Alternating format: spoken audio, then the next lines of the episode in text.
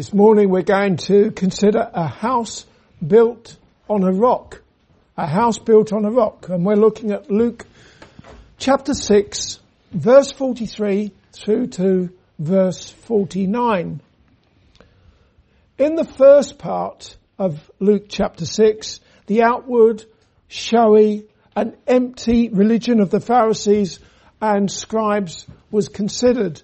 Although they had no doubt been circumcised in the flesh in accordance with the law that was given to Israel of old, there was no evidence that their hearts had ever been circumcised. The absence of any mercy and compassion for their fellow human beings and their hatred of the incarnate Son of God, the Lord Jesus Christ, clearly demonstrated that although they were very religious people, they were nevertheless dead in their trespasses and sins. That was evident in the bad fruit that they brought forth. For example, the Pharisees took issue with Jesus when his disciples, who were hungry, plucked corn on the Sabbath day and ate it. And when on another Sabbath day Jesus restored a man's withered right hand, the Pharisees and the scribes sought how they might destroy him. The fact that they did not believe Jesus to be the Son of God manifest in the flesh and the fact that they wanted to kill him speaks volumes about their rebellion against God. As Jesus said in John chapter 5 and verse 23, he that honoureth not the Son honoureth not the Father which have sent him. By wanting to kill Jesus, the Pharisees and the scribes most certainly did not honour him. And they didn't honour the Father. Straight away you'd have to wonder how many millions of people, religious people, there are in the world now who reject the Lord Jesus Christ. I can think of whole religions, millions of people, billions of people who reject the Lord Jesus Christ. Therefore, these religious people, they do not honour Jesus. They do not honour the Father. In other words, they do not honour God, as religious as they may be they are in rebellion against God. And the wrath of God abides on them. Moving on to the second part of chapter 6, Jesus spoke to his disciples and he proceeded to instruct them on matters of living out a genuine faith in him. A faith that is seen in loving your enemies, blessing them that curse you, praying for them which despitefully use you, and in being merciful and forgiving as people who have received much mercy and have received forgiveness from God for all their sins. Such virtues, whilst they never will, never do save anybody, loving your neighbour, or, or, or at least trying to, to show a bit of compassion to other people. And as I often say, offering to feed the cat when your neighbour's on holiday and, and helping children across the road and all the rest of it. Good things. All of these things really are good. They never will save anybody though. They'll never make anyone righteous before God. But they are nevertheless the works and the good fruit of a person who already is righteous before God with the righteousness of Christ. It's not a righteousness of their own. It's the righteousness of Christ. That person having already been saved by his sins, by the grace of God, through faith in Jesus. That's what a Christian is. Someone who's been saved by the grace of God, saved and justified by grace through faith in Jesus. And such people seek God's grace to honour both the Father and the Son in a born again life. What we shall look at first of all this morning as we consider the remaining verses in Luke chapter 6 is an illustration given by Jesus of two different types of tree. A good tree that brings forth good fruit and a corrupt tree that brings forth bad fruit. Then we shall consider the explanation that Jesus gives and last of all we shall look at the application that Jesus made to his disciples about bringing forth good fruit or else bad fruit.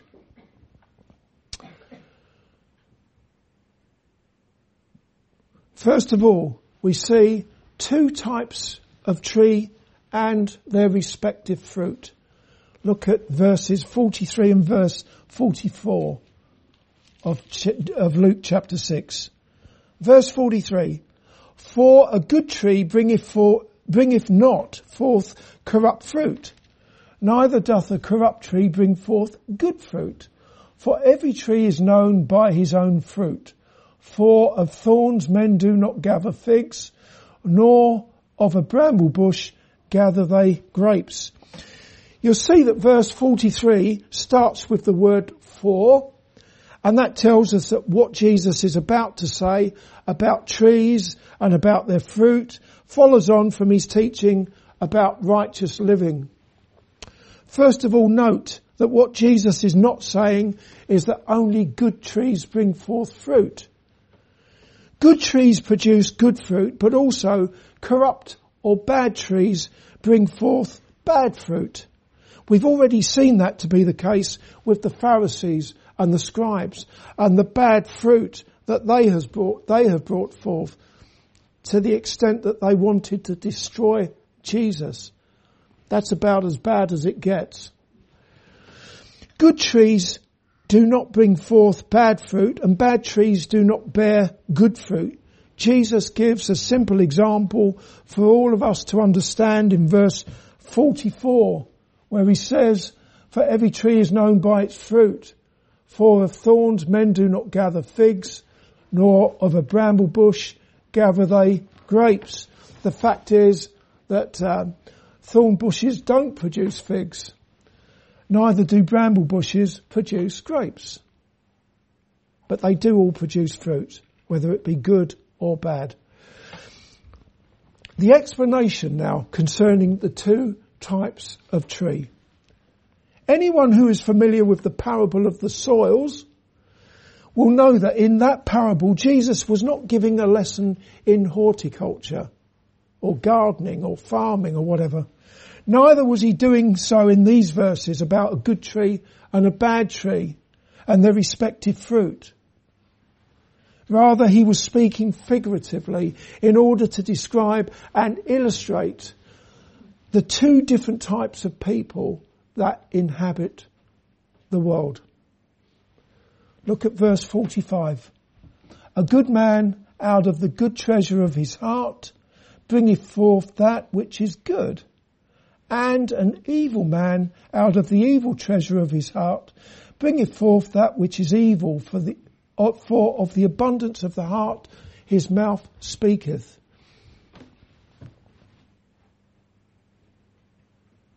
In Matthew's gospel, the words of Jesus about good trees and bad trees in the parallel passage, Matthew speaks about the same things as Luke is speaking about. And in Matthew's account, there's a warning about false prophets. We don't see it here, but we do in Matthew's gospel. In Matthew chapter 7 verse 15 to 20, Jesus said, beware of false prophets, which come to you in sheep's clothing, but inwardly they are ravening wolves. Ye shall know them by their fruits. Do men gather grapes of thorns or figs of thistles? Of course they don't. Even so, every good tree bringeth forth good fruit, but a corrupt tree bringeth forth evil fruit.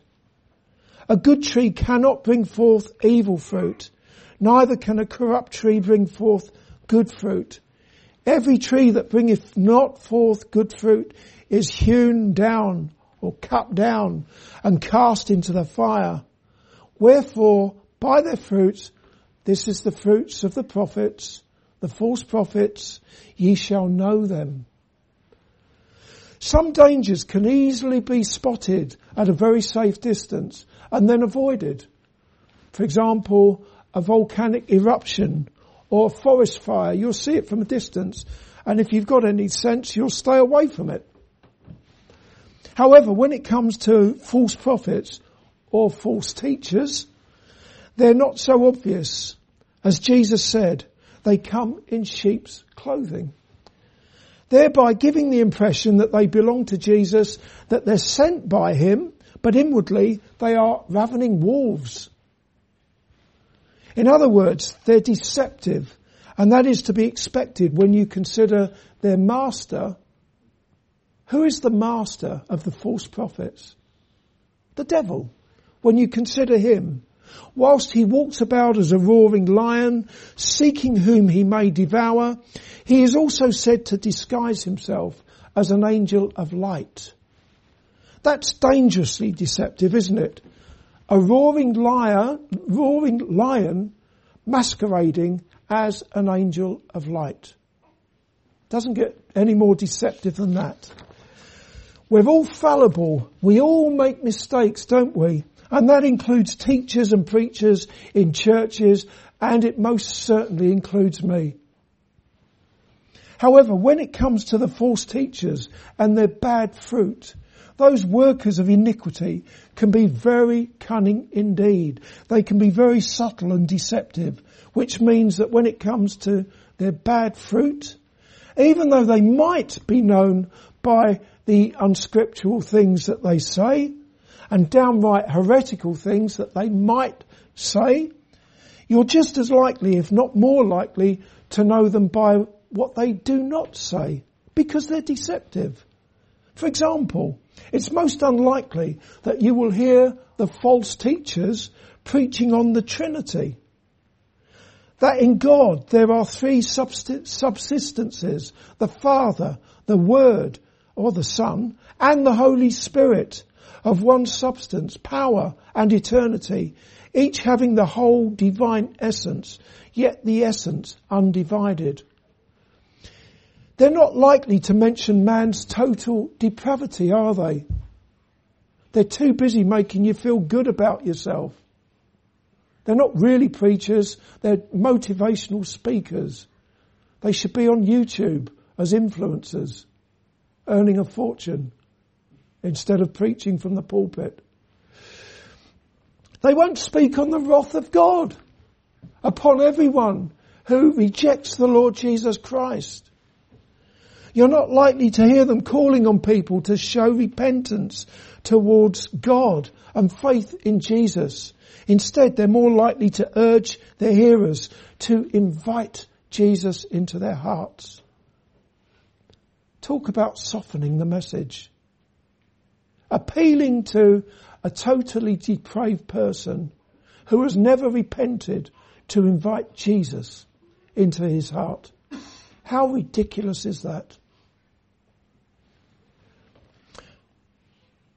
Neither are you likely to hear them teaching that salvation from sin is by grace alone, through faith alone, in Christ alone. Well, look at um, verse 45 again. A good man out of the good treasure of his heart bringeth forth that which is good, and an evil man out of the evil treasure of his heart bringeth forth that which is evil, for of the abundance of the heart his mouth speaketh. Unlike in Matthew's gospel, there's no mention of prophets or teachers, false teachers, and their respective fruit, whether they be good fruit or bad fruit. As I say, it's different, slightly different to Matthew's gospel. The application is much more general so as to, to include anyone and everyone, not just prophets of God or teachers, Bible teachers. It includes everyone. And everyone, people in here today. And the same principles apply. I'm sure we all know people who have no interest in Jesus. Yet for all that, they come across as nice and their niceness is evidence in the thoughtful and considerate things that they say and that they seem to do for others often puts me to shame, I tell you.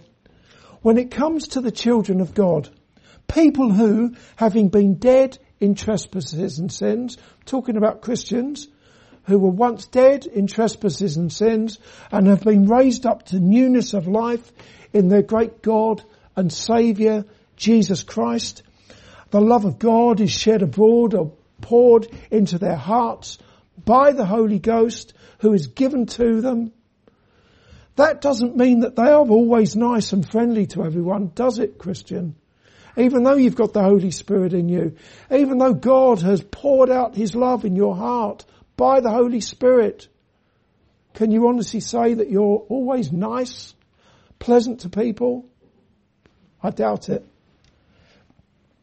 The reality is that even the pagans often teach us Christians a thing or two about being nice and hospitable and compassionate to others. Even so, as children of God, Christians are holy and without blame before God in love to the praise of his glory and grace wherein he have made them accepted in the beloved, in his son in other words, if you belong to Jesus, if you're a Christian, you stand before God holy and blameless, washed in the blood of your Saviour and clothed in His righteousness.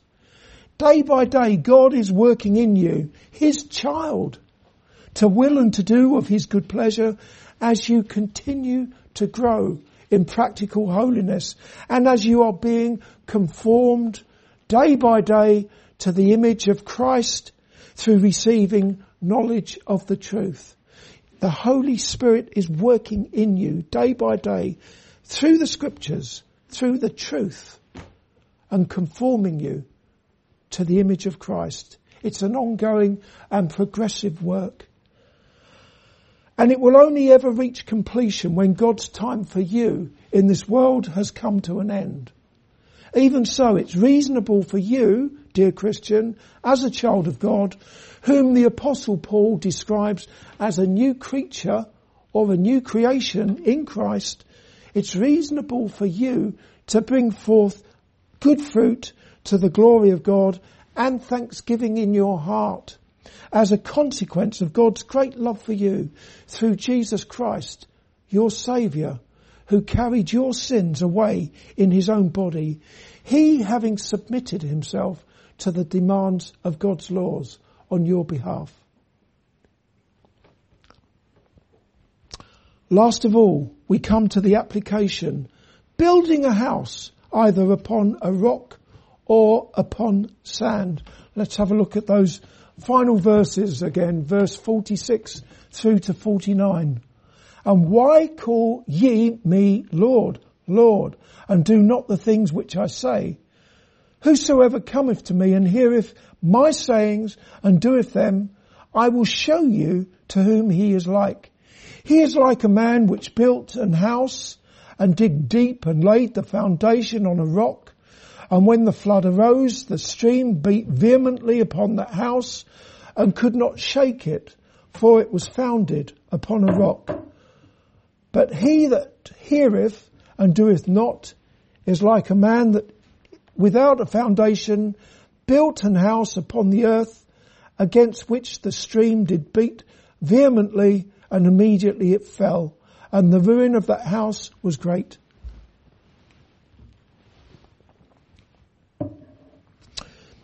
Remember that in the second part of chapter 6, the Lord Jesus Christ was teaching his disciples or his pupils. That's very clear. Having talked to them, his disciples, about good people bearing good fruit and evil people bringing forth corrupt or bad fruit, he then said to them, why call ye me Lord, Lord, and do not the things which I say. And let me just emphasize again, Jesus was speaking to disciples when he said that. He wasn't speaking to those nasty Pharisees and scribes. He was talking to people who follow him, followed him around all over the place. Why call ye me Lord, Lord, and do not the things which I say? When the disciples heard from Jesus that they did not do the things he said, that most certainly would not have been music to their ears. But that's how it was with them, and I dare say that's how it is with all disciples of the Lord Jesus Christ, including disciples in here today.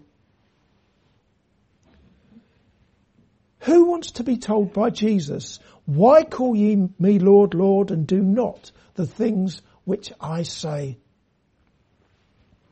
Dear Christian, you'll know that to be the case with you.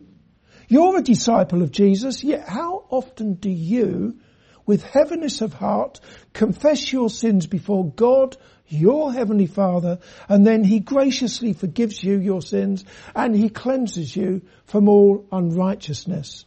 I'm sure I'm not the only Christian in here who knows from bitter and painful experience what the apostle Paul meant when he said, O wretched man that I am, who shall deliver me from the body of this death? I thank God through Jesus Christ our Lord. So then with the mind I myself serve the law of God, but with the flesh the law of sin. The words of, the words of the apostle Paul. The fact is that all Christians are guilty of not doing what Jesus says.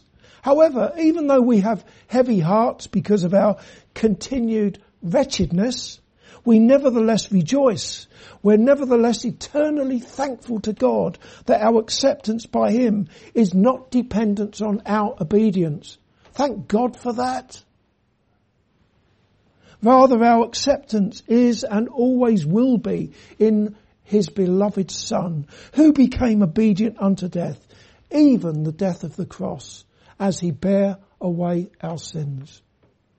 And for that we do rejoice and thank God. Having said that, there were and still are counterfeit disciples. People who profess faith in Jesus despite having never truly known him as their Lord. Perhaps there's someone like that in here this morning. This is something that is addressed in the remaining verses. But we see such people in John chapter 6, counterfeit Christians. Where, for example, where Jesus said in John chapter 6 verse 64, but there are some of you that believe not speaking to his disciples. There are some of you that believe not. And then after those solemn words of Jesus, the, the apostle John wrote, for Jesus knew from the beginning who they were that believed not and who should betray him. And he said, Therefore said I unto you that no man can come unto me except it were given unto him of my Father. From that time Many of his disciples went back, not just one or two. Don't just think about um, um, Judas Iscariot who betrayed Jesus. From that time, many of his disciples went back and walked no more with him. How about that? These were disciples of Jesus, but they were counterfeit. Coming back to the parable of the soils again, I've already mentioned the parable of the soils that it wasn't a lesson in horticulture. To all intents and purposes, the third category of people in the parable of the soils, the people who received the word of God in that parable were disciples of Jesus. When you think of that parable, if you're familiar with it, different, different, uh, different categories of people, four in fact, and it was only the last group of people that were really Christians. They'd received the word and they endured. As for the other groups there, well, what were they? Were they Muslims or Hindus or something? They were counterfeit Christians. Or, or, they made some profession of faith, maybe for a second or two, maybe longer, until it all went pear-shaped for them. Because the, the, the, the seed that was sown, the word of God, did not take root. In other words, they too walked no more with Jesus. They endured for a while, but when tribulation or persecution arose because of the word, By and by, they were offended. This was the third group. They were offended. That was, that's the end of them. Still in verse 46 here in Luke chapter 6, the disciples, whether they are truly saved or not, they don't just say Lord, they say Lord, Lord. Even though the word Lord can simply mean Sir, in this verse it's a lot more than that. It means nothing less than an acknowledgement that Jesus is God. Because it's coming from the mouth of disciples. When they say Lord, Lord, they're acknowledging Jesus to be God, manifest in the flesh, and nothing less than that. In 1 Corinthians chapter 12 and verse 3, the apostle Paul said, no man can say Jesus is the Lord, but by the Holy Ghost. And so it is that all true disciples of Jesus, you dear Christian, when you say Lord, when that word Lord with reference to Jesus proceeds from your mouth, it's coming from a heart which, that truly believes that Jesus is God. And you have the Holy Spirit testifying with your spirit that Jesus is indeed God. And then when you talk about the Lord Jesus, you are saying, my Jesus, who loved me and who gave himself for me, is God, the Son of God.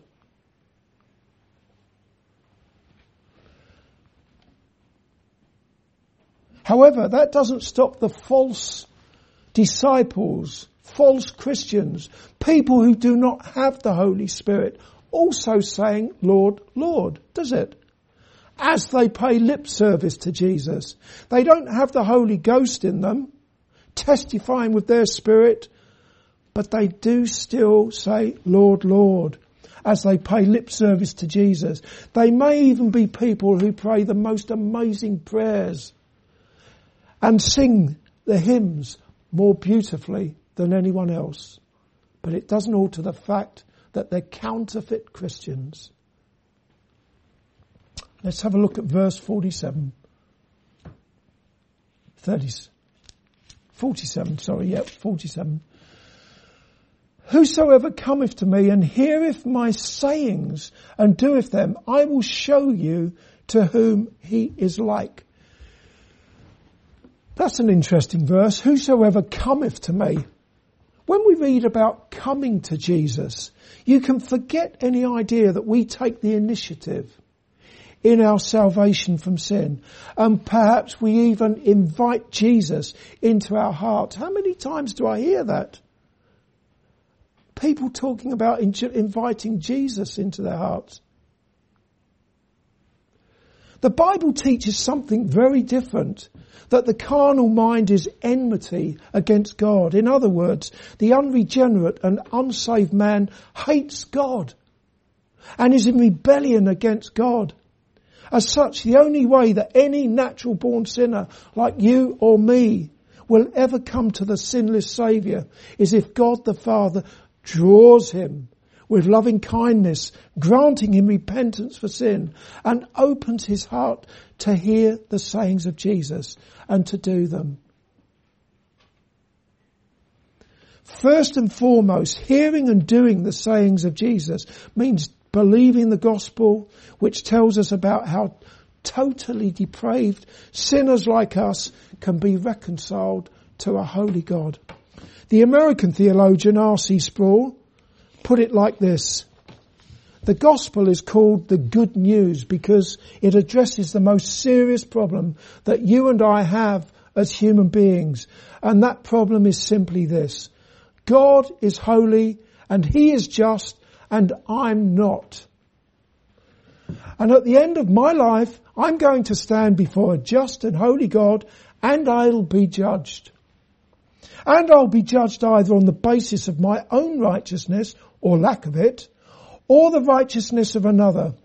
The good news of the gospel is that Jesus lived a life of perfect righteousness, of perfect obedience to God, not for his own well-being, but for his people. He has done for me what I couldn't possibly do for myself. But not only has he lived that life of perfect obedience, he has offered himself as a perfect sacrifice to satisfy the justice and the righteousness of God.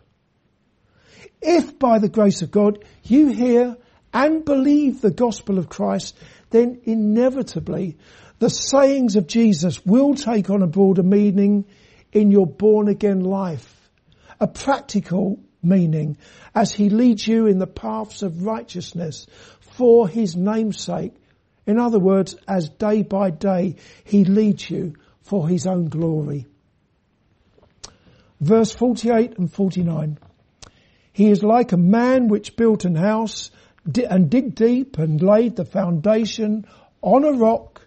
And when the flood arose, the stream beat vehemently upon the house and could not shake it, for it was founded upon a rock.